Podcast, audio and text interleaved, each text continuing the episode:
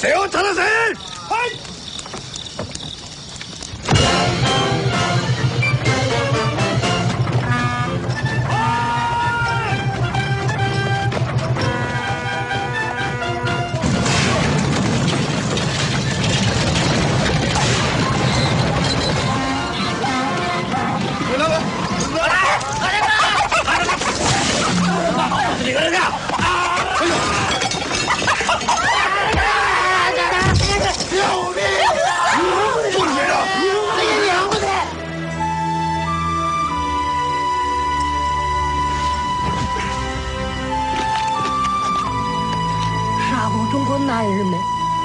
掏走过中国女人没？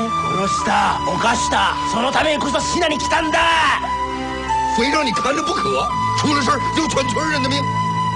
哎呀哎，钱囊王八了，生龙活宝了，日本的啥好东西？哎呦，你个家伙死了，你可拉花！来た。どう？狂気を持ってるのが見える。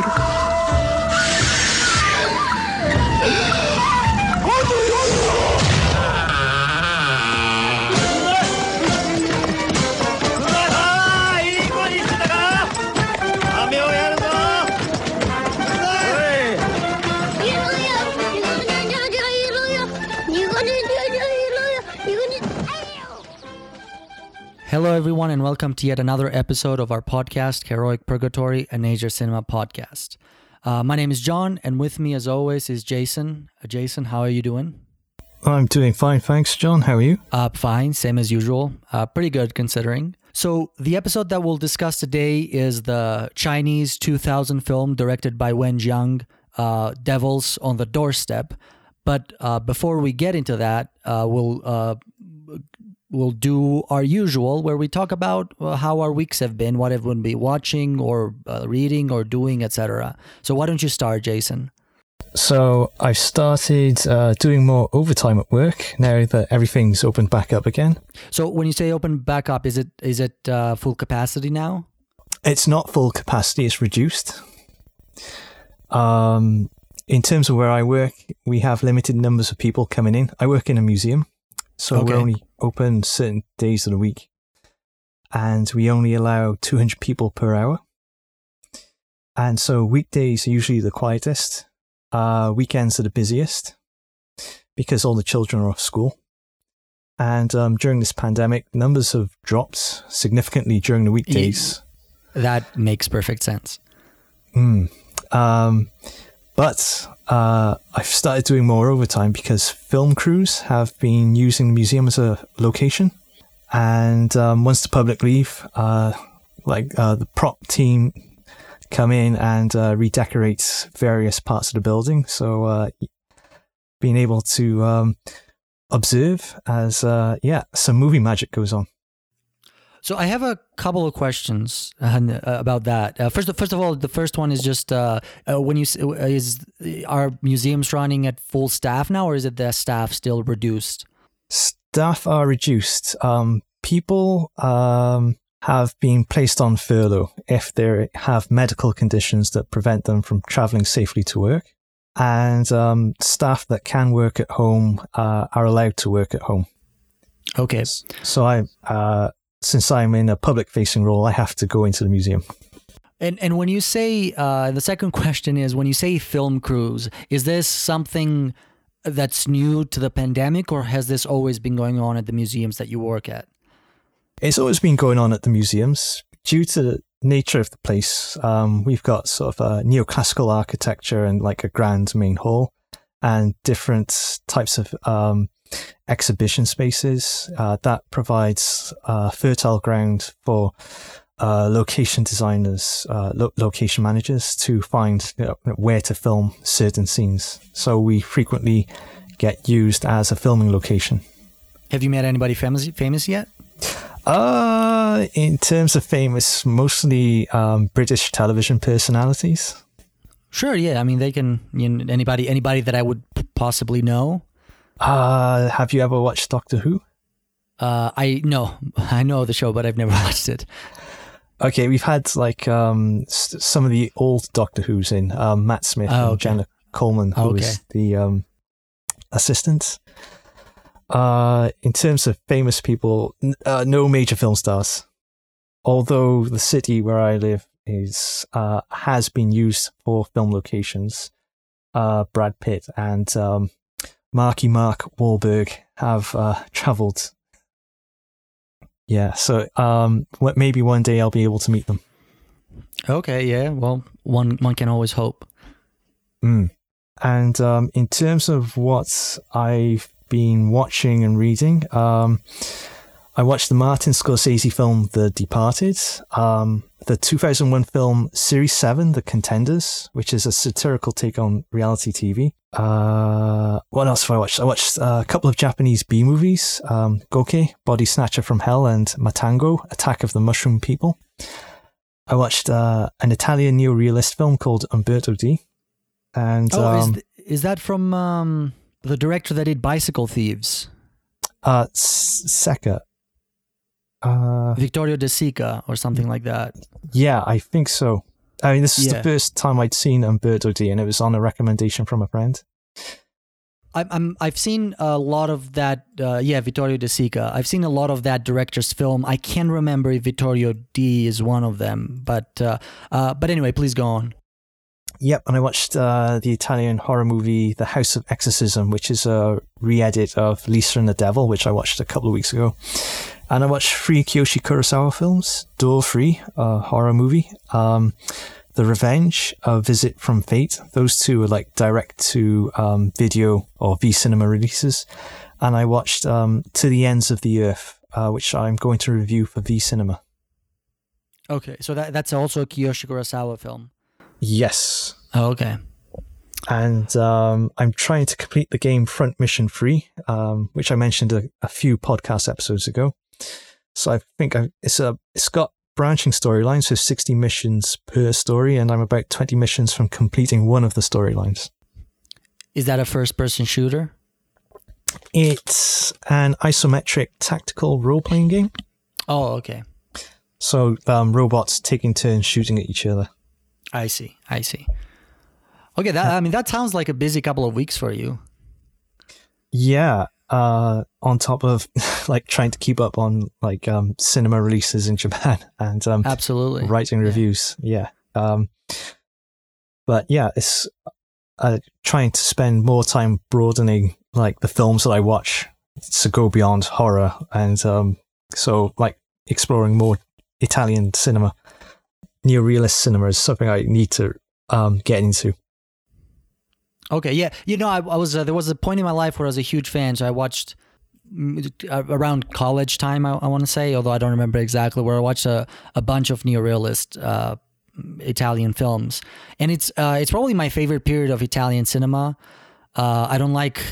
I don't like the latter part, and I don't like the earlier part um, that much, uh, with a few exceptions. Whereas that that small period between the the 40s uh, like mid 40s to late 50s i kind of uh, i've always enjoyed that part of italian cinema Yeah. I yeah, it's a blind spot for me. So yeah no there, there's some great there's some excellent uh, uh, there's three or four excellent directors that you know you can't go wrong by just just looking their looking up their filmography one by one okay, yeah, I'll uh, probably mention them in future episodes of the podcast. And if you have any recommendations, uh, feel free to give them. yeah well i mean i'm, I'm assuming you've seen bicycle thieves right Uh, not yet. Oh, okay. So it's by the same director. So uh, I would recommend watching it. It's um, um, uh, Vittorio De Sica, Bicycle Thieves, and Shoe Shine are his um, sort of two best well known. Uh, Roberto Rossellini is another filmmaker uh, that kind of fits exactly the same category. And um, Federico Fellini was also at the same time period, but I don't, I wouldn't qualify. His films were a lot more abstract and and uh, uh, avant-garde. Uh, that's the best word I can describe him. And then they don't exactly fit that neorealist uh, aesthetic. Yeah. But uh, but yeah, Roberto Rossellini, Pier Paolo Pasolini, maybe I'm not I'm not I'm not sure if he also fits into that, but he was also around the same time. Okay. Um, anyway, So uh, my my my couple of weeks in terms of watching uh, haven't been as as um, as fulfilling as yours uh, or as I'd like to because uh, like I mentioned off the mic, I was uh, I was busy at work uh, this couple of week these couple of weeks because we have a deadline coming up. But I did manage to watch a few. I watched the Vincent Price classic horror House on the Haunted Hill. Oh yeah, I watched that. Yeah.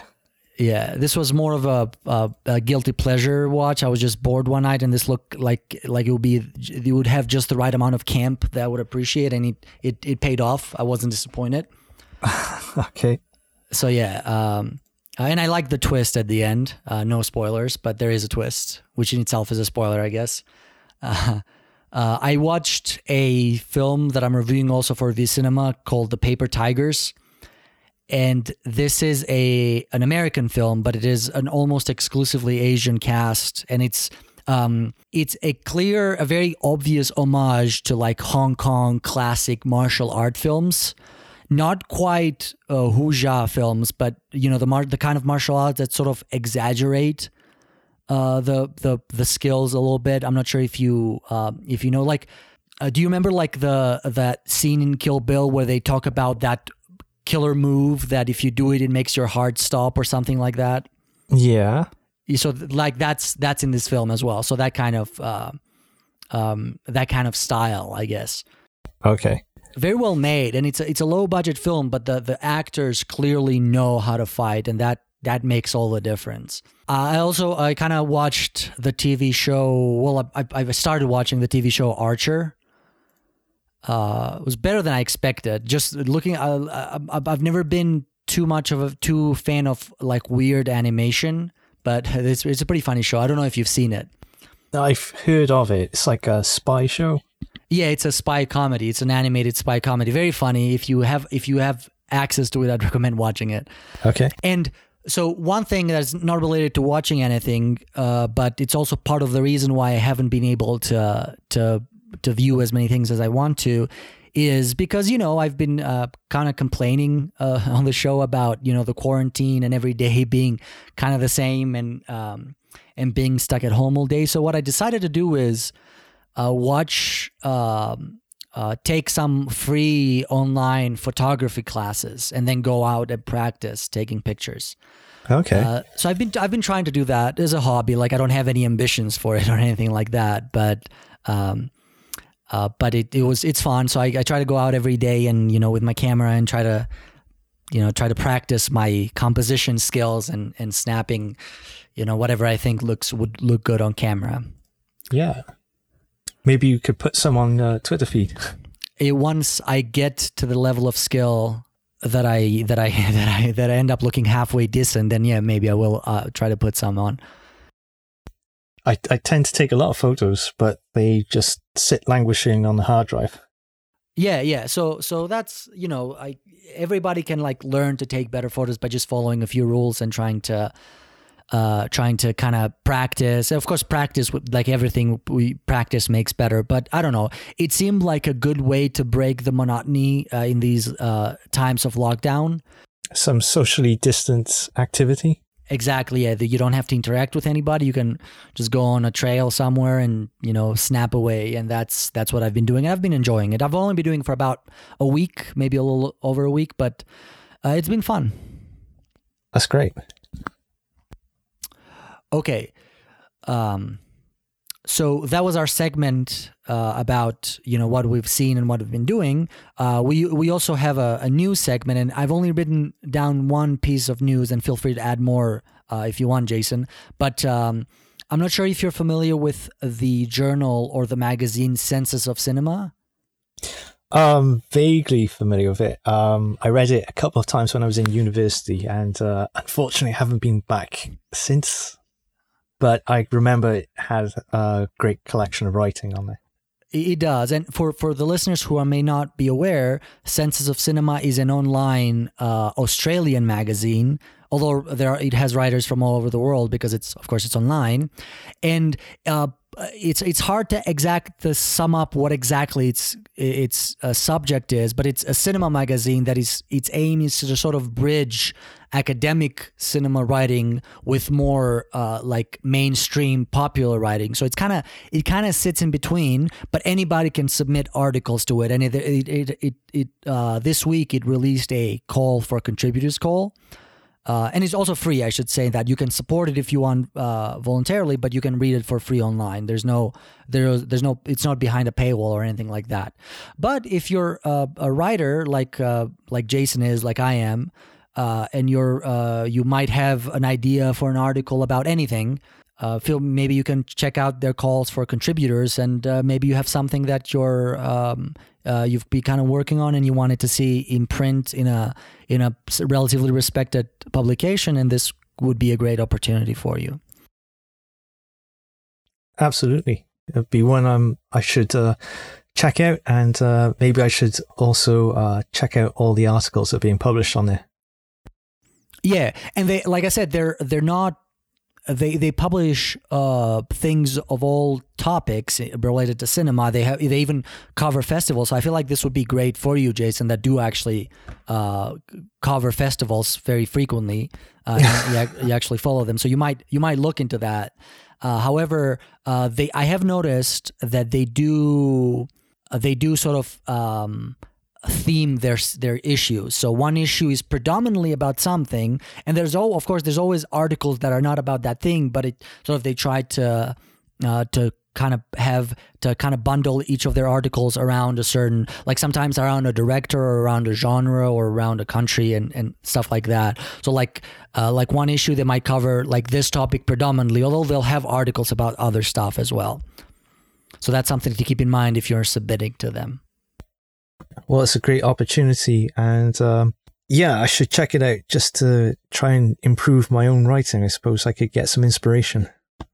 Uh, maybe I might be scared off from doing uh, festival articles if the quality's t- um, better than a lot better than what I put out.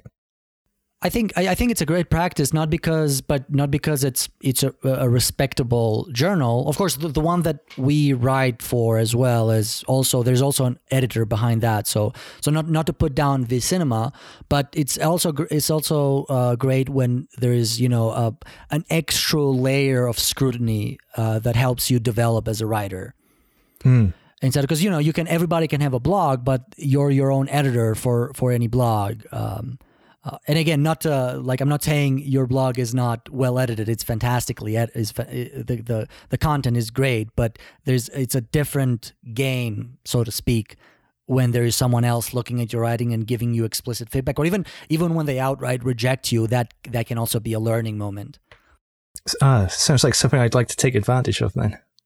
Absolutely. I would recommend everyone take advantage of that. Of Oh. course, I'm being a little bit hypocritical because I myself have been uh, skeptical submitting for the same reasons that you mentioned. Hmm. It can be a little bit um, intimidating. Yeah, but that actually getting that feedback to improve is a massive part of being a writer, and it's something I'm looking for. Absolutely. All right. So, is there? Uh, I, did you uh, run into any other news that you think are is worth mentioning for our listeners? Uh, no, other than to um, just remind people that Japanese Film Festival Plus, the online um, film streaming service, uh, are beginning to show films in various regions of the world. Um, they're all free to view. You just have to go onto the website and see if your country is one of the ones that the films will be streamed in. Yeah, and we mentioned this last week, and I put a link to that on the website where we post our episode. I might do that again just as a reminder if uh, if I remember to do that. Yeah, I think America America's going ahead very soon. So if you're in America and you're listening to this, uh, check out uh, Japanese Film Festival Plus, and you can see all sorts of great films. All right. Uh, so that was it for our news segment. Now we're jumping to our main discussion of the film of the of this episode, and that is uh, once again Wen Jiang's, uh, and I think I'm pronouncing that correctly, although forgive me if I'm not. Uh, film "Devils on the Doorstep." So, as usual, Jason, would you like to summarize the film for us? Okay, so The film takes place in 1945 in Rack Armour Terrace, a remote coastal village in Japanese occupied Manchuria, China. A local peasant named Ma Da-san is shocked one night when an armed man crashes into his home with two men in burlap sacks. These two men are prisoners. One of them is Kosaburo Hanaya, a belligerent Japanese sergeant. The other is Dong Han Chen, a Chinese interpreter working for the Japanese army. The mysterious man instructs Ma Da-san to keep the two prisoners captive and interrogate them until he returns a few days later to collect them. If anything happens to the two men, Ma Da-san will be killed. Unfortunately for Ma Da-san, there is a regiment of Japanese soldiers living nearby. Caught in a tough predicament, Ma seeks the help of his fellow villagers while he keeps the prisoners in his cellar. All right, thank you, Jason. That was a great plot summary. So, before we begin our discussion, I should put out the disclaimer that neither of us is an expert on Chinese cinema, and in fact, please uh, correct me if I'm if I'm uh, mischaracterizing your knowledge of, of cinema. But at least for me, Chinese uh, mainland Chi- cinema from mainland China is is one that I'm the least familiar of uh, compared to other uh, East Asian countries. I don't know if that's the case for you as well. I'm in uh, in the same boat, so to speak. Yeah. So, so our discussion, so that will certainly color our discussion, and our audience has to forgive us if we make uh, some mistakes that someone better equipped uh, to do this wouldn't make. Uh, but uh, you know, we we can just do the same countries over and over again. We have to s- try to spread out. So that's why we thought it was a good idea to choose uh, a uh, a Chinese film as the final film of the first season uh, of our uh, gateway films.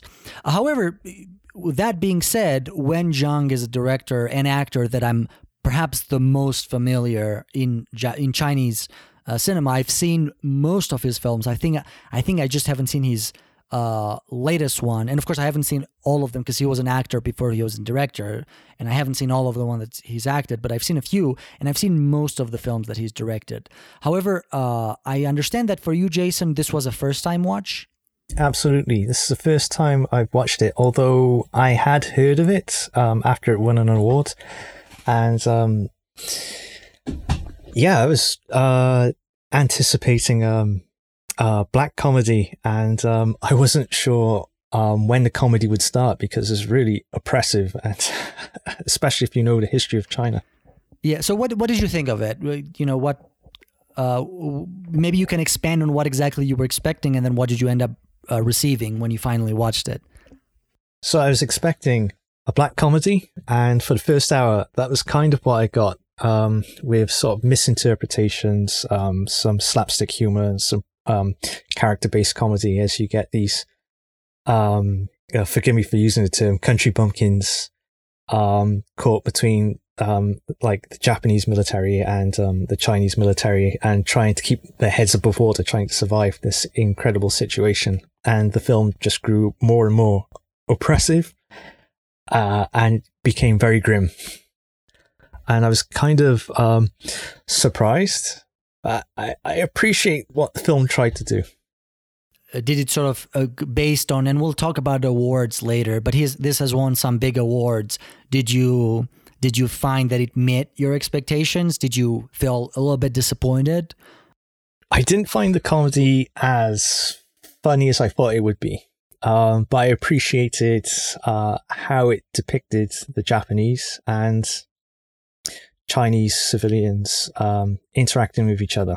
And uh, I enjoyed the sort of taking a complex, oh, I don't want to say enjoyed, I appreciated how it took a um, complex uh, situation, which uh, is the cause of so much international uh, troubles between China and Japan, and um, manages to make quite a, a complex um, drama out of it.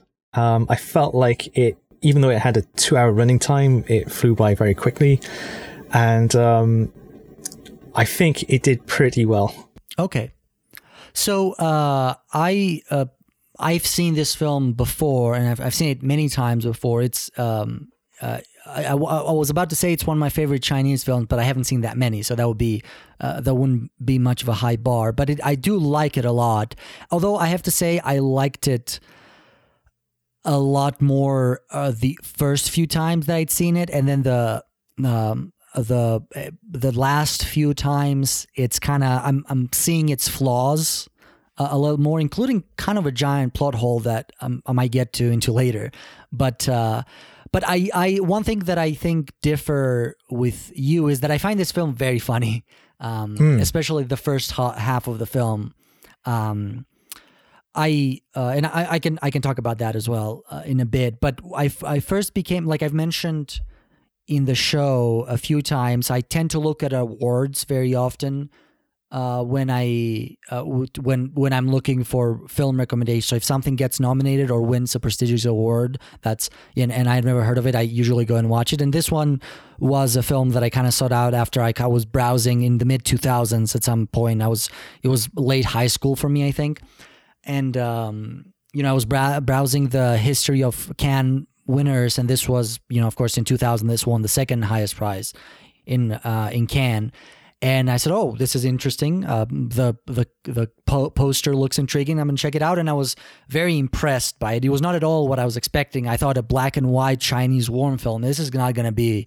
Uh, first of all, I, I hadn't read that much, and I didn't even expect a comedy, to be honest with you. And I was, uh, and I expect more like a green, even like maybe badly produced, um, from a technical standpoint, drama. But it was anything but that. So it it, it exceeded it exceeded my expectations at the time. Of course, they were you know low just because I wasn't, I was relatively ignorant to to Chinese cinema. Uh, but I, I found it one thing that I, despite the flaws that I might get, that would get into, or that I'm going to get into later in the film, I found the film's humor just works for me, especially the first half, like the wordplay that goes on with like, uh, "Who are you? Me, uh, me," uh, and then he just the word "me" he just takes it as a name. And uh, the whole thing about when he's cheated out of the gunman, and then he introduces him to an elderly to an elderly swordsman that just completely fails to cut someone's head off. Yeah, one strike Liu. Yeah, exactly. One strike Liu, and the interaction, just even just the villagers' faces, like just just the way they talk with their high high pitched voice. Which you know, I initially I felt. I felt like I thought he was racist to laugh at them, but I, I like I've mentioned before, I had a Chinese roommate and he laughed at that too. So I think now it's okay to laugh at how they speak sometimes because it is exaggerated. Their sort of expressions and their tones are exaggerated for comedic effect. Um, or that uh, that uncle that is uh, has a one screw loose and he just wants to kill everyone. Yeah. Um, and yeah, and then another thing that I, I always appreciate, something that, you know, films, Asian films especially do very often, is that they have this ability to switch from one genre to another in the same film. And this this one does exactly that. It switches from, you know, comedy, at least in my view, funny comedy, although I do see how not everybody would find it funny, to something that is very, very grim, like you mentioned. And that final scene, well, not exactly the final scene, but the the feast that they have with uh, with uh, the Chinese villagers and the Japanese soldiers that ends up in a essentially a, a, a massacre, uh, and that's very dark. And then the the ending of the film is also very dark.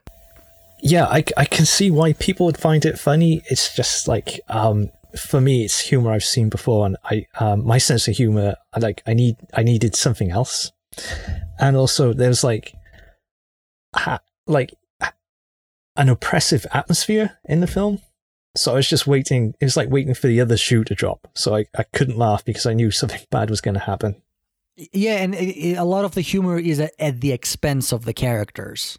Yeah. Uh, although, like, when you've got the um, Japanese army interpreter um, and the sergeants, uh, they're mixing up their words. Uh, the interpreter's trying to save his own neck and um, soften the words of the Japanese soldiers. That That is amusing.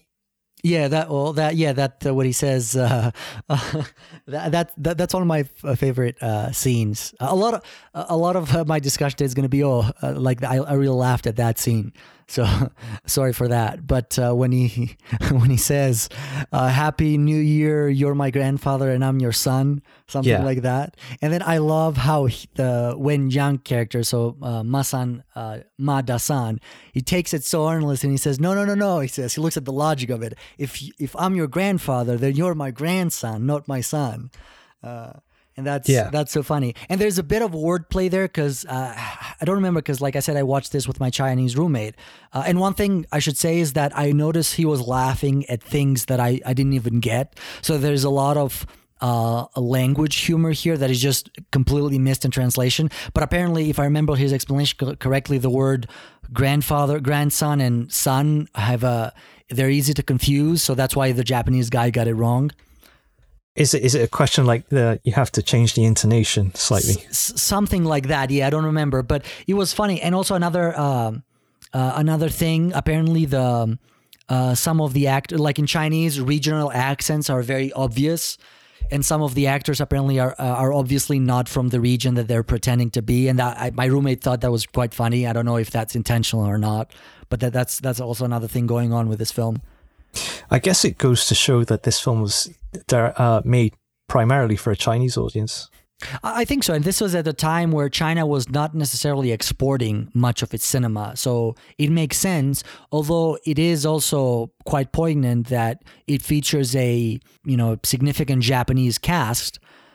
Uh, yeah, if you go on the I, uh, IMDb, there's quite a few Japanese actors. It's not like yeah, well they've known got- Japanese actors. yeah, it's not yeah Kenya Sawada and uh, Teruyuki Kagawa.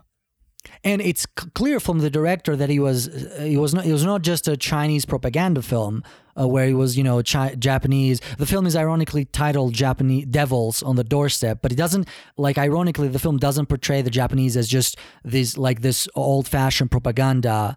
Uh, like most of Chinese propaganda films, where the Japanese are the devils and the Chinese are the innocent people that are just, um, you know, mindlessly slaughtered without any regards. They're both both sides have complex characters, and I feel like like is definitely uh, at the very least, I think Wen Jiang also had a Japanese audience in mind, not necessarily just Chinese audience.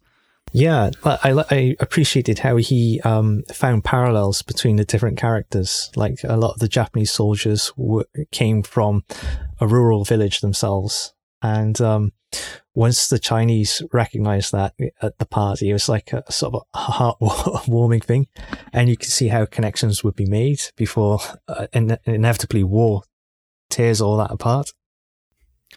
Yeah, and it's like you know the the paranoia that just war causes. Like we're jumping the gun a little bit, but in that final scene, uh, it seems like extremely inhumane uh, what the what the Japanese do to the Chinese villagers. But if you uh, and it's this is very easy to miss, but when you if you really dissect that scene, you you easily see that the whole thing is due to you know the Japanese par- paranoia that cannot possibly believe that the events that trans, trans transpired with the uh, prisoners are a coincidence or are just a you know a lack of the draw for uh, for the villagers. He thinks that there is a conspiracy happening here, and is just he needs to, to be ahead of it and and you know strike before strike first before they strike him. Like when he keeps saying.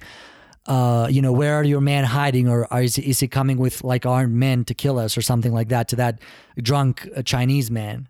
Yeah, there's a bit of foreshadowing earlier. Um, Captain Inokichi um, Sakatsuka, um, played by Kenya Sawada, um, when he gets the Japanese soldier back, um, when and um, he's sort of questioning him, although it's more like an interrogation. Um, one of his subordinates says, "You can't trust what the Chinese say. When they say east, you should think west." And um, as you said, they they go into this village with paranoia um, on infecting their behavior. And uh, the captain, he's rigid. He's uh, all of his men are relaxed apart from him, and he's constantly questioning people. And uh, like Kenya Sawada gives a magnificent performance, just really menacing, this hunk of muscle, and um, he's like a immovable object. And so when he gets it in his mind that uh, Ma Dasan could be a, a threat, there's like sort of dread inevitability um, to what's going to happen. Yeah, and I really like in his interactions with the villagers. Uh, there's there's a very subtle shift there that he does that you can clearly see. He's and this is part. This is a large credit to his acting, but also credit to Wen Jiang's directing. Is that he's legitimately connecting uh, with these villagers, like you say, he's he's seeing the parallels that they have, that you know how well they get along. But you can also see him fighting that sort of his inner, um, what's the word I'm looking for? Appreciation of the Chinese villagers. Yeah, absolutely. He's resisting that, and you know, you can like when he smiles, he's genuine smile, but then he he draws himself back and he's like peeling peeling the things out of his hat. I'm not sure exactly what he's doing there, but you can see the tense, uh, sort of the the inner uh, battle within himself that he's like he, he's thinking. Of course, this is just uh, you know conjecture, but you can imagine he's think, he's thinking something along the lines. I can't let I can't be fooled by these. They're nice, they seem nice, but they're they're gonna kill us. They're gonna try to kill us. Uh, it's either us or them or something like that. Yeah, it's like um, ha- like with his. I think it's his hat. It's like um, yeah it's like feeling that it's like reminding him that he's got a duty to perform. Absolutely. Uh, so yeah, so this, uh, like, like uh, I mentioned earlier, this was, um, so this was not a, a typical, and this was intentional on the part of Wen Jiang, where he didn't want to follow what most of Chinese film and literature was doing at the time to show just like a one a very one-sided view of the war although that's also you know the japanese did commit atrocities in china so that can be denied but it's also you know like a lot a lot of the times issues are a lot more like you know relationships are a lot more complicated than that and he wanted to show that and by that very virtue China banned the film for for some time before it allowed to be released just because of that because it didn't like it didn't appreciate this you know two-sidedness of the film multidimensionality but also didn't appreciate you know like uh, our hero being killed being executed by the Chinese uh, force. Uh, uh, at the time at the end he didn't appreciate the chinese villagers being portrayed as you know like you said country bumpkins it didn't appreciate you know suggesting that because you know China's especially at the time although 2000 may have been after that I'm not I'm not exactly sure where China's politics are right now regarding to the war but you know uh, you know China held that it was the Communist Party that defeated the Japanese which is partly true of course but it's also you know China received help from the Soviets from the uh, Americans from from the United States and uh, the Chinese government has always tried to downplay that. Like most communist parties, most uh, even Eastern European communist parties, it was always the communists defeated the Nazis, and in China, the the communists defeated the Japanese. And you know, the movie doesn't necessarily deny that, but it also doesn't necessarily espouse it wholeheartedly. It doesn't glorify the communist uh, resistance. It was. It seemed more like, especially at the end, it just you actually see the speech of the emperor where he says that we surrendered, and that seemed that you, that's that's not something that you see very often in Chinese films before that time. The uh, commander is flanked by Americans, and Chiang Kai shek was getting help from the Americans as well as the Russians. But um, again, he he talks about the Japanese um, civilians also suffering, and he makes those links between people. He sees the more humane as um, he sees the humanity in people before uh, he turns into a robot and then issues his proclamations. The when the Chinese army come in to arrest all of the Japanese soldiers. Ah, uh, yeah, yeah, yeah, absolutely. So you've got two instances where, um, well, you've got numerous instances where the Japanese are portrayed not as devils or monsters, and there's constant reminder that they're humans as well. And then there's the Emperor's speech, and then you've got Major Gao's um, speech at the end. Yeah, and and the especially for the first hour of the film, you know, the Japanese the Japanese presence in the village is mostly benign. I mean, of course, yeah, you do have a bunch of people making fun of the villagers and uh, flexing. Uh, flexing their muscles a little bit, but it's mostly like, especially the captain of the region, he just wants to be popular. Like you can see that, he just wants to, you know, to have people, you know, like like uh, in line and like pay respect to him, and he gives the children candy. So it's a very, it's almost like farcical actually, and I, that's what I would characterize this film as a farce, more or less. But it's not until the end where he's put to shame by the other commander that he actually you know becomes violent. But at most of the most of the film you even get the impression that he just doesn't really care about the war. He just likes his position and he has no intention of harming these people. In fact you know we rarely see him actually mistreat, uh, mistreat any of the villagers other than in words and trying to say hey make sure the warm the water is warm next time or something like that. Yeah, these guys are in Ma Dasan's village, the occupation forces. They're like the Japanese naval reserve, so they're not necessarily frontline soldiers.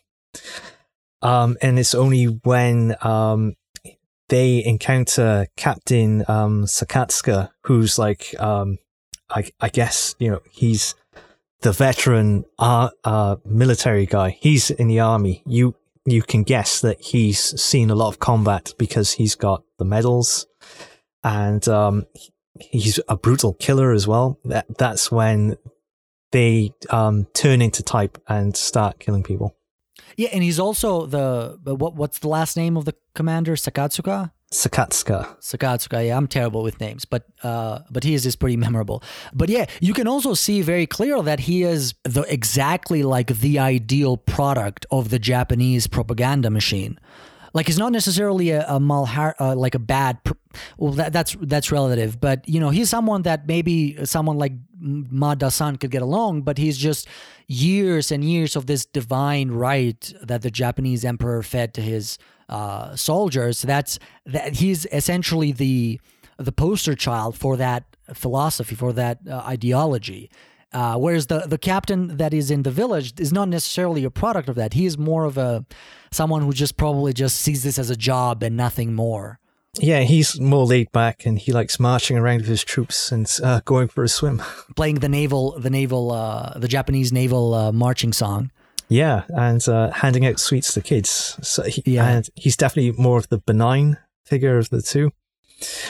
Um, yeah, which is not to downplay um, the Japanese occupation of Manchuria. Uh, it was pretty brutal.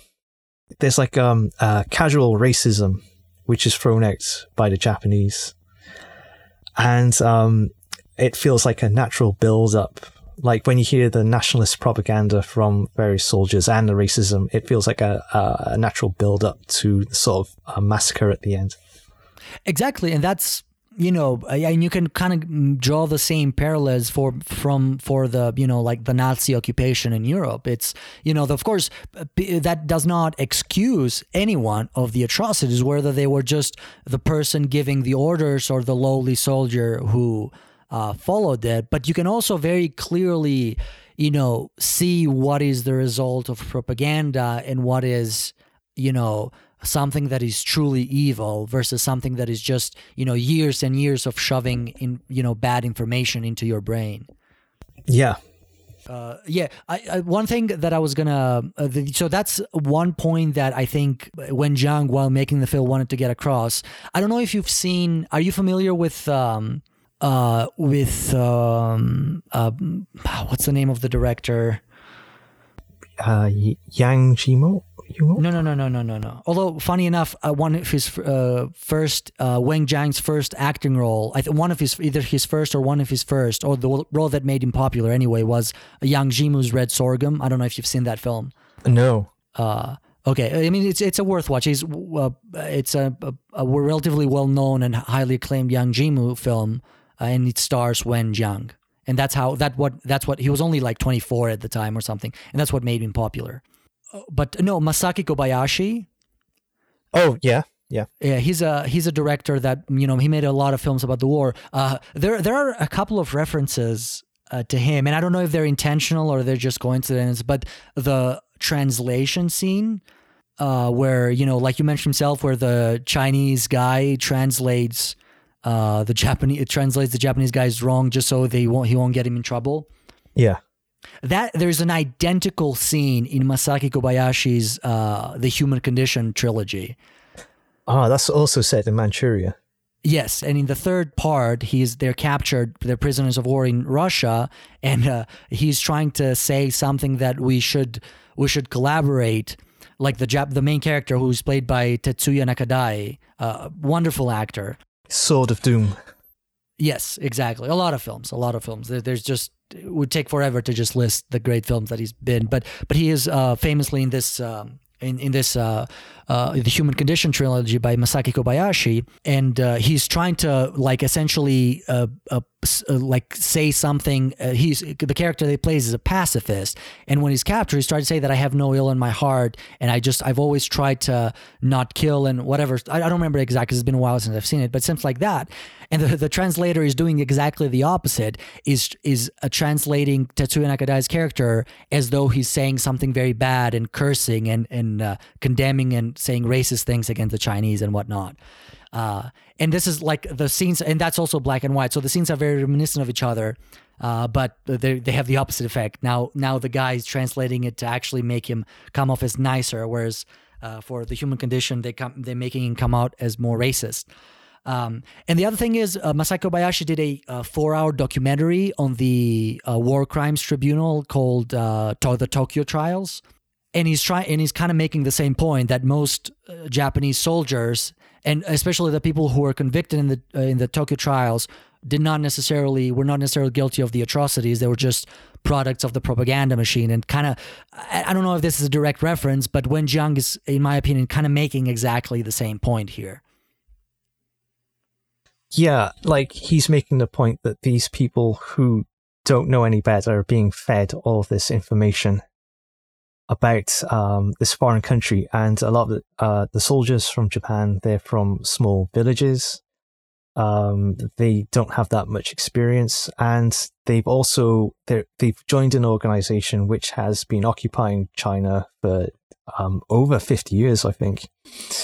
And so, like all of their beliefs are being have been confirmed by what they see on the ground. And um, I, f- I feel like um, there's a similar dynamic um, with Nazis in the sense that um, they recruited from the countryside uh, people who weren't that cosmopolitan and uh, who had limited worldviews. Well, yeah, I mean it's it's related to you know what we talked about last episode in Memories of Murder about the banality of evil. Uh, it's sort of you know it, it doesn't necessarily you know everybody is capable of you know performing terrible acts if they're you know taken advantage of just in the right way and you know you can say that about Germans or you can say that about um, Japanese people during World War II. Uh, a lot of them were, you know, didn't necessarily even understand the ideology they were part. They just had this. Uh, they were, you know, fed this very, very strong uh, sense of patriotism and, and you know, very narrow idea of what patriot of what patriotism is. That it is this way, and you have to do this. Otherwise, you've shamed your family and you're shaved, shamed your you know your country and whatever and uh, both of these themes just to go back to what i was talking about earlier are very strong have, are very present pres- strongly present in uh, Masaki Kobayashi's filmography and also Kinji Fukasaku's filmography uh, that uh, that I've mentioned before how much I like him. And Masaki Kobayashi is another director that I really like a lot and I've seen most of his films. And I think both of them kind of uh, talk about themes that that uh, you know that are present in this film in Devils on the Doorstep by Wen Jiang. And actually, I feel like uh, if I think he was he probably must have watched a bunch of Japanese war films uh, when he made this film. Because there's it seems like even in style it seemed very reminiscent. Like like some of his camera works and his fast cutting and his like uh shake sh- shaky camera work and handheld camera reminded me a lot of uh, uh Kinji Fukasaku yeah, he has a lot of that. And even even the topics and how he treats these topics are were very reminiscent for Kinji Fukasaku in my opinion. Yeah, I can see that. Like the, the uh, use of ex- uh, close-ups and um, sh- shaky camera during the arguments, especially. yeah and that's such a great technique because it kind of puts you into the disorientation that the characters feel. Yeah, it's, well, it's just uh, one crazy thing after another in this incredibly dangerous situation. And so you totally feel for Ma Dasan. absolutely when i when i wrote when i was writing my personal notes notes um i was uh i wrote down that um did I write this down? I forget. But I, I remember thinking something like he has very little agency in the film. Uh, it's just, you know, like it just things, bad things happen to him, just bad luck happens to him. And he just you know all he wants to do is just to be left alone. And most of the villagers they just want to be left alone. They just want grain. Like that's their ambition in life. They have no political ideology. But it's just these bad things keep happening to them one after another. First he's like two two prisoners are dropped onto him. Then the guy doesn't come. Then his assassination attempts fail. And then like finally the last thing that he tries also fails. Yeah, you abs- absolutely feel sorry for him because, like, it's 1945. You know the war's going to end at some point, and all Ma Dasan wants to uh, do is just uh, be with you, and like suddenly World War II and all the messy politics uh, of in Asia have crashed into his lap, and he cannot escape from it. Yeah. Uh, also, uh, a little bit unrelated, but there's some great. Speaking of the visual uh, aesthetic of the film or the visual, the shots. There's some great shots of the Great Wall, and I don't know if they were real or if they were recreations. I'm not sure myself either. I enjoyed um, uh, the massacre scene when you've got the lighthouse lights sw- sweeping across the landscape, and um, it highlights um, Sakatsuka as um, he uh, relieves Sergeant Hanaya. Tells him, "You don't have to kill yourself. The war's over."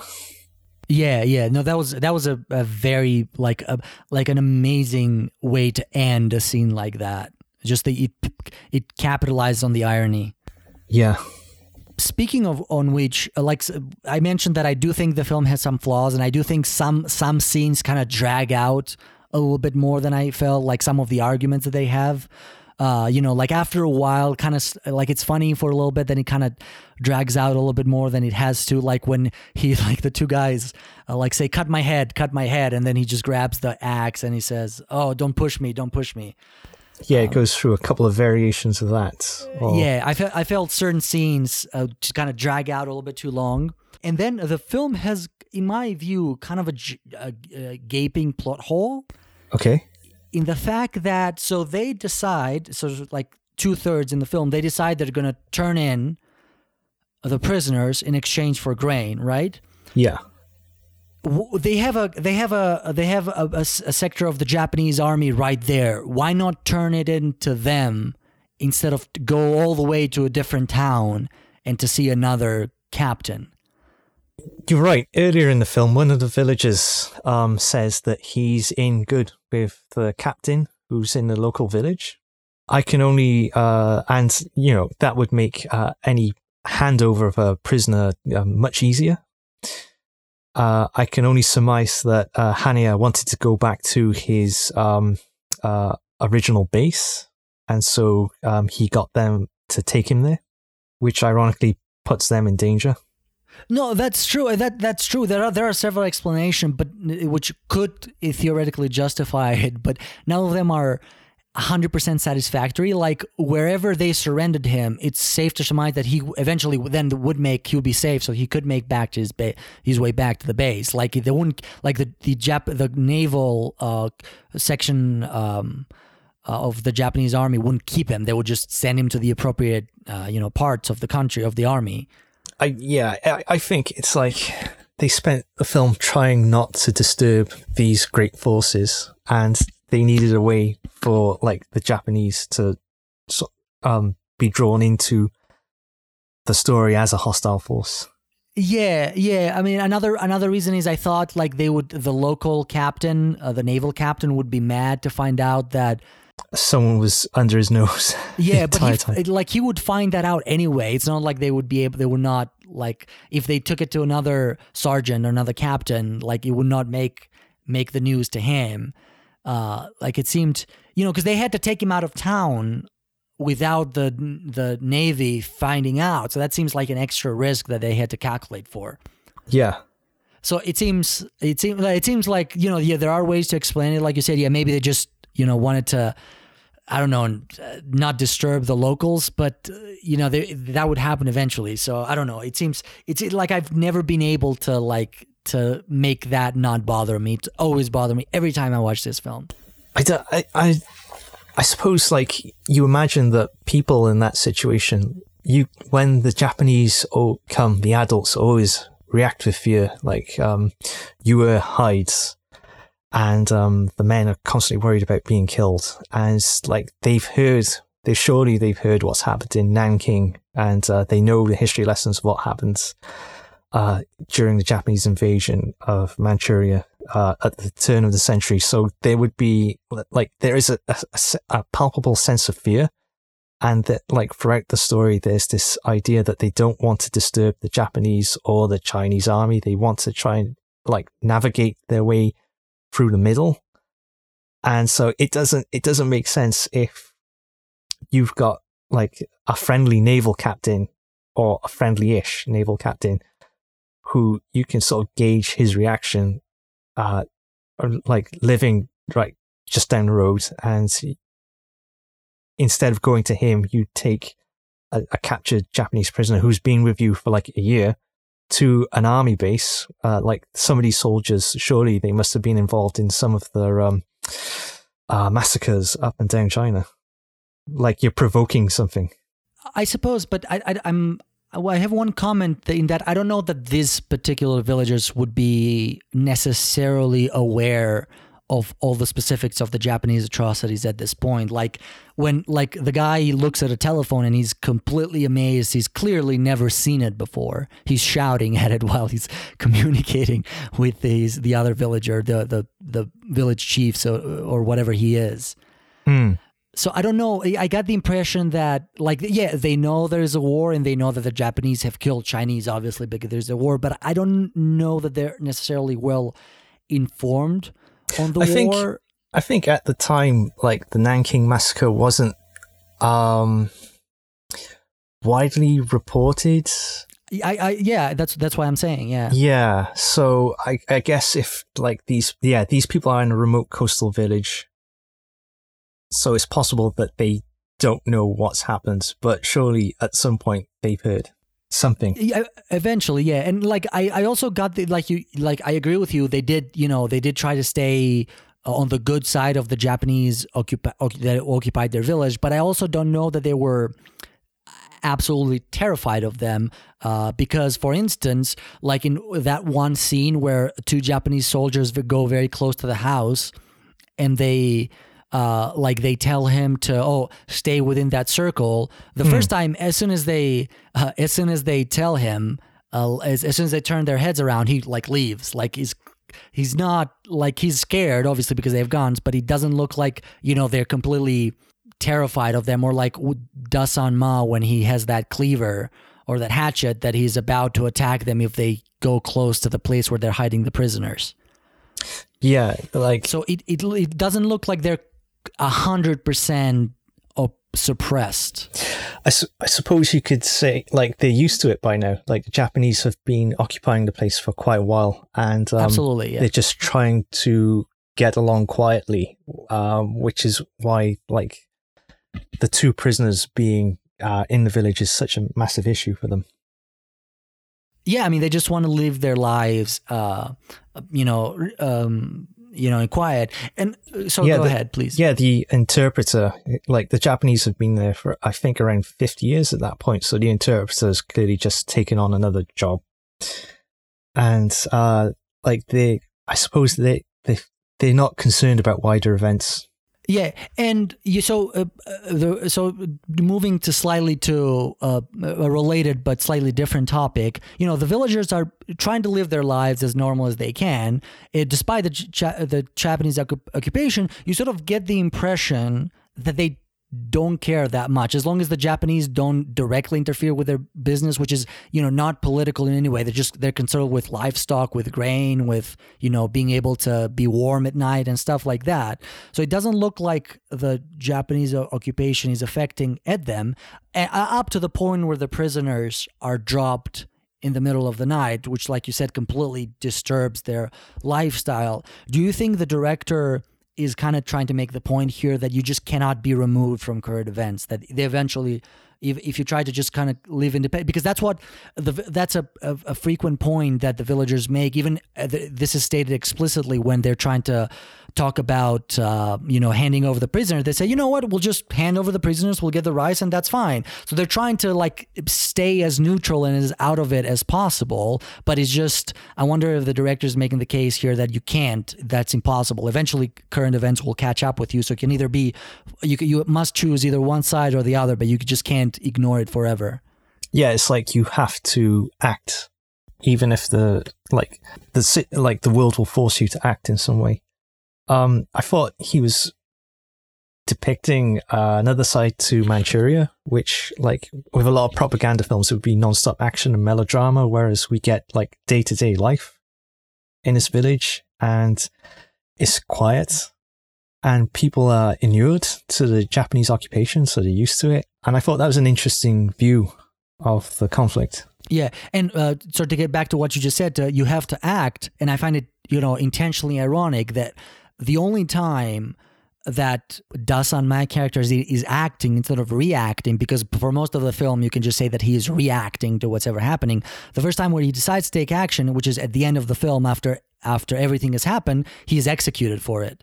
Yeah, it's it's an uh, ironic fate that the person who he spent the film trying to keep alive is the person who ends up executing him, and he dies in a way that um, what was it? One strike Liu. Yeah, yeah.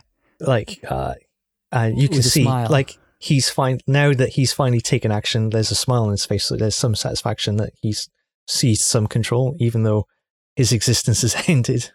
Yeah, although I did count, his head did not roll nine times; it only rolled six times. Ah, Unless, because that's what he said. Their head rolls exactly nine times, and then they smile when that guy's like, you know, upping or exaggerating Liu's abilities. yeah. Uh, yeah. Although on maybe it, roll, it rolled three times before the camera started on it. Yeah, well, uh, and then the shot turns into color. What did you make of that? So yeah, that's uh, that I was just gonna comment on that, uh, and that could be just me seeing things where it's not there, but it kind of goes to the point that we just were talking about that these villagers saw the world as black and white, Ah, yeah. and and only at the end he's finally kind of to see the complications right before he dies. He's seeing you know the colors of the world, where you know like how more complex uh, the real world is uh, versus the idyllic life that he had been part of for most of his existence. yeah, I, That's yeah. that's how, what I made of it. Yeah, I'd agree with that reading. Also, like the title "Devils on the Doorstep," you would just uh, like obviously it's a slur um, used uh, for foreign invaders in China, but it can also be applied to um, Ma Dasan's neighbors who keep piling on work for him to do and keep putting him in danger. And um, it can also be applied to sort of um, the uh, the Chinese army, which comes in and ultimately um, executes him, orders his execution. He just can't catch a break. Yeah, so it, like devils, there's no easy interpretation of who the devil at the doorstep is. It could be anything. It's just like this. He's just stuck, having to deal with all this.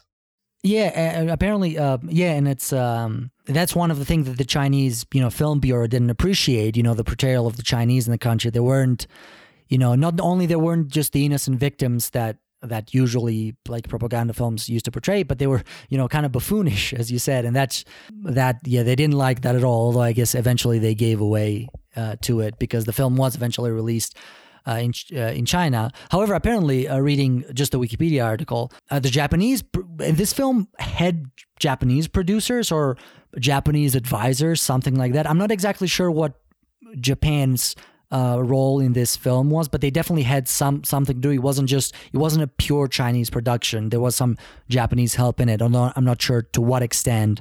Uh, I haven't been able to find much information in it. Yeah, there's uh, I read the same Wikipedia article. And it's like a Japanese producer and uh, on the IMDb page there's a Japanese cast, and um, Yeah. uh, Wen Jiang actually um, went to Chi- China Drama Academy with some of the Japanese actors. Uh, according to the Wikipedia article. Yeah, yeah, yeah. Uh, but um, uh, but yeah, they, they also had objection to it, I, and I think was I remember reading a review from someone claiming that the objection was about the final massacre scene. The Japanese thought he portrayed uh, he was portrayed the Japanese soldier a little bit too harshly, although I. I I'm not. I'm not sure that that's correct, but uh, I don't know. Having having read um, some stuff around uh, Nan- Nanking massacre or Nanjing massacre, I I think the film adequately dealt with it in a um, in a in a tasteful manner, I should say. yeah, and I think I think, but that's probably a minority opinion. I don't think because the film did relatively well in Japan when it was finally released there. Like a a, a nationalist uh, nationalist dissent, I suppose. Absolutely, yeah. Okay, so let's see what else uh, I have here. Yeah, oh, okay, yeah. I mean, I, we already talked about that a little bit, but it, the film is is sort of a farce in the sense that you know a lot of that happen is just lack and uh, circumstance, and it just things just happen to the characters, uh, and they're just reacting. This is one of the few inst. I was very impressed by the script, uh, and I, I don't remember if it was Wen Jiang's script or he, if he collaborated with someone. Yeah, he, there's a bunch of screenwriter, but he is uh, uh, he is one of them, and he usually writes his own films. But um, it's one of the examples where where I see writing where the main character doesn't have that much agency and is mostly reacting to stuff. And that's usually a big no no in writing. Like if you've ever taken a creative writing class, that's one of the things that they say you should never do. Your your character should never be passive and should be active. And here, in fact, in fairness, the character is active, but it it it's always reacting to something. It's never he's never creating circumstances. He's just uh, he's just responding to them. And I thought that was uh, very skilled on behalf of the screenwriters that that are able to pull like a fascinating character uh, within those norms that are con- normally considered, uh, you know, using techniques that are normally considered uh, that are normally frowned upon in creative writing. It definitely does make for an interesting drama. Um, it would go into the realms of uh, unbelievability if uh, he was orchestrating um, some sort of rebellion. Uh, it would take it into um, action territory, which dozens of other films do. And so I appreciated that it got the complex sort of political uh, and social situation in uh, Manchuria and touched on it in a relatively uh, light manner.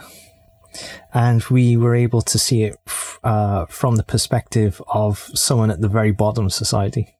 Absolutely, yeah. That, that's also another another great. You know, obviously, it's not. There are other examples of it, but it is not very common to see uh, to see you know something like a, a major world war from a very the lowest possible perspective, or uh, you know someone uh, someone from the lowest class to put it to put it uh, crudely.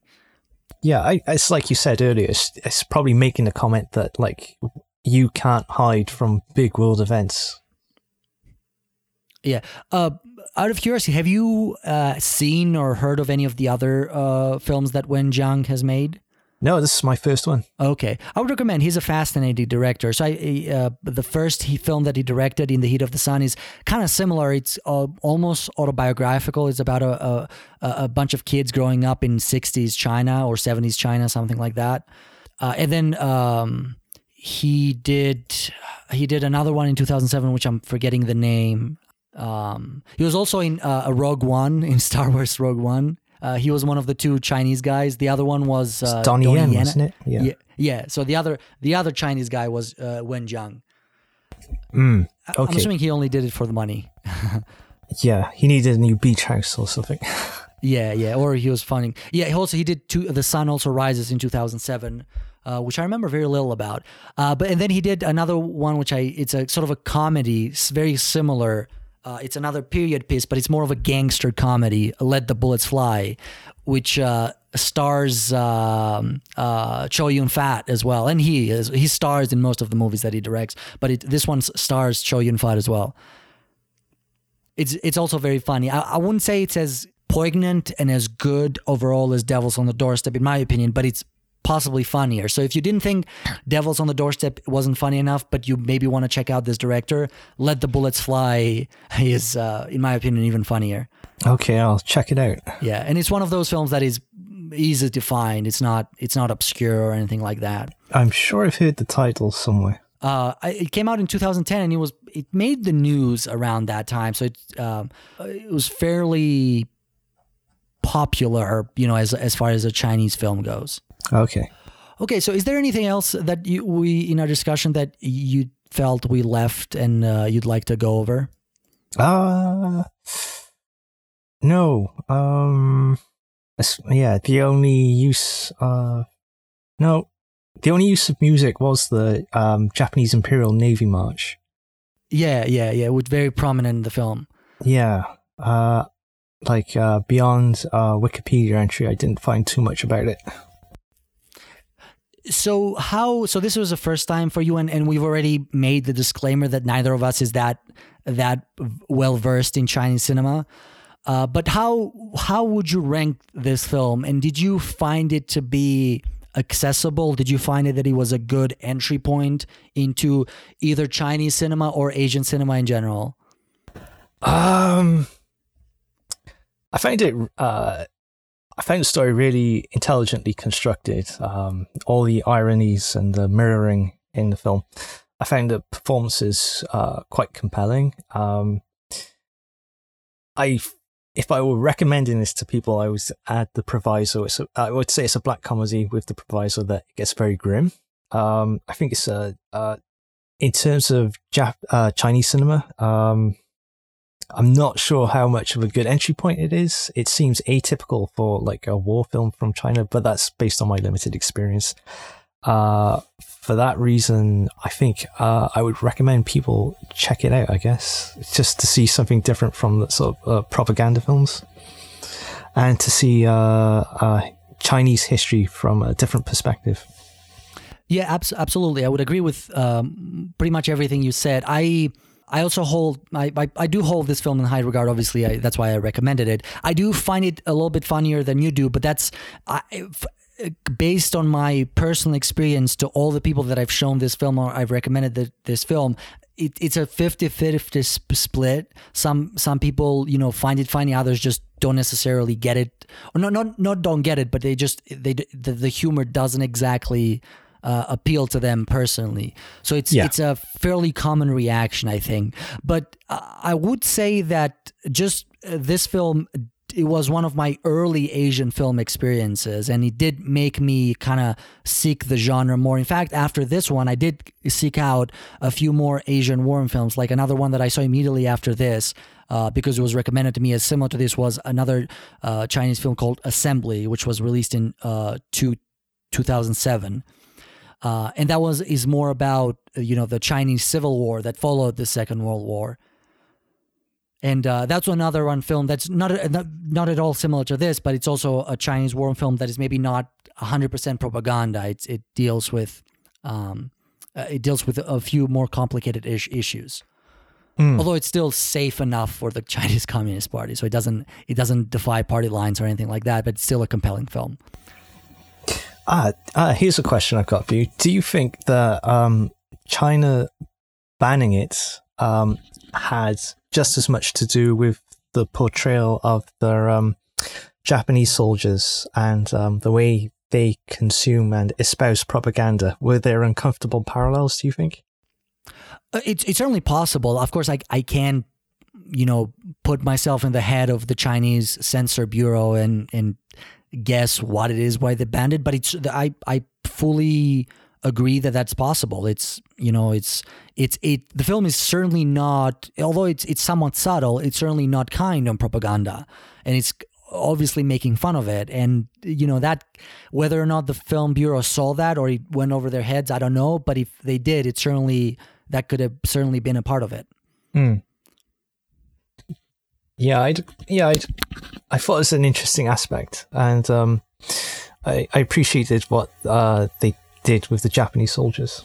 and like I said, I, I don't know. I, I can't say definitely that this is a, a good gateway film, a good entry into either Chinese or Asian film, but it did it, it was so for me. So that's uh, you know, hopefully it will be for someone else too. Yeah, I would, I'd say it's it's a good film. It's like the humor didn't quite land for me, but if it uh, it, it would probably work for other people. Okay, Everything else about the film is great.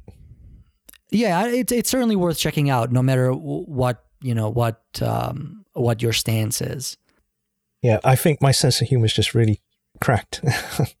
Yeah, no, it's uh, comedy, especially something that is the even harder to bring from culture to culture or from language to language, especially. Yeah. Yeah, there was like a there was a you know the Abbott and Costello part of Who the Who wordplay joke, like that might some people might find that funny and others just it doesn't don't really don't it's not for them. I think the comment that you made about your Chinese uh, roommates uh, laughing at all of the wordplay and the regional accents like uh, yeah, key even that stuff that I didn't get, even Yeah. stuff that I didn't get. Yeah. Yeah. Um, okay, so so that was um, that was our discussion for uh, the Chinese, the 2000 Chinese films "Devils on the Doorstep." So, like I mentioned last time, this is the final episode of the first season of Heroic Purgatory, an Asian cinema podcast. And this, like I mentioned, we mentioned multiple times in the show, this was a a season dedicated to gateway films, and uh, we covered, we did eight episodes, and of course, in those in each of those episodes, we talked about other films, not just the films that the episode was about. So, hopefully, this first season of Heroic Purgatory gave you something, either for you or for some of your friends that are not necessarily familiar with Asian cinema and you know want to check it out. And hopefully, we gave you a good list of films to kind of try to immerse yourself into a diverse array of uh, Asian films. We're going to do one more episode, which is going to be a Christmas special, and it's going to be released around Christmas time. We're not sure exactly what day. And also, we're not sure exactly what that episode is going to be. It's going to be, you know, more casual, uh, more loose format, something just to have fun with. And then we're going to take a short break, maybe a month or so, to kind of plan out what season two is going to be, and then we're going to resume Heroic Purgatory uh, with a new uh, season and a new theme uh, around that season. So uh, uh, maybe uh, I, I didn't plan this at all, but uh, just uh, we we started this as an experiment, Jason, and we you know said let's try it, let's see what happens. How is it going to go? So, what was your impression of our first season so far? I I really enjoyed it. It was professionally produced, so and it's a lot of fun talking about um, all of the different films that we've seen and um, our impressions and uh, our experiences. And um, I think people can gain something from this, like being able to discover new titles. And um, I think that's at least something I tried to set out to do when I started writing. And um, I'm glad you brought me on to the podcast and you've done such an amazing job producing each episode. So thank you. Yeah, thank you, thank you. Uh, and yeah, that's that's sort of uh, my if if if our audience gets nothing else out of this podcast, it's uh, you know I would be glad if they just got more recommendation, and that's one reason why I like the first segment of each ep- of each episode that we do that we talked about what we've seen because even though we don't necessarily they have nothing to do with our uh, with the main you know the main part of the episode it's just you know it gives us an opportunity to catch up relax into the recording session and also you know maybe give ideas out into the world as to oh you know um, gi- you know we give a 30 second you know spiel of what what we thought of it and maybe that will encourage someone to check th- the same thing out or or whatnot so you know hopefully our audiences will appreciate that and find them valuable and at least get some good recommendations out of each episode Absolutely. And uh, yeah, it's been a, a lot of fun. And um, I hope everybody listening's gained something from it. And uh, yeah, keep following the podcast uh, on uh, Twitter and on the website and uh, let us know what you think. Absolutely. Yes. So that that's um I think that's it for our episode unless you have anything else to add. Uh, nope. Okay. So this has been yet another episode, the final episode of the first season of Heroic Purgatory, an Asian cinema podcast.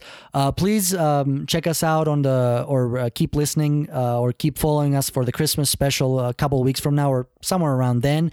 And then stay tuned. Don't unsubscribe for us if you're subscribed, because we will come back with the second season with uh, after we decide exactly what theme and what uh, topic that season will revol- revolve around. As always, have a stay safe. Uh, um, keep um, uh, keep watching films and uh, enjoy the hol- the upcoming holidays as well.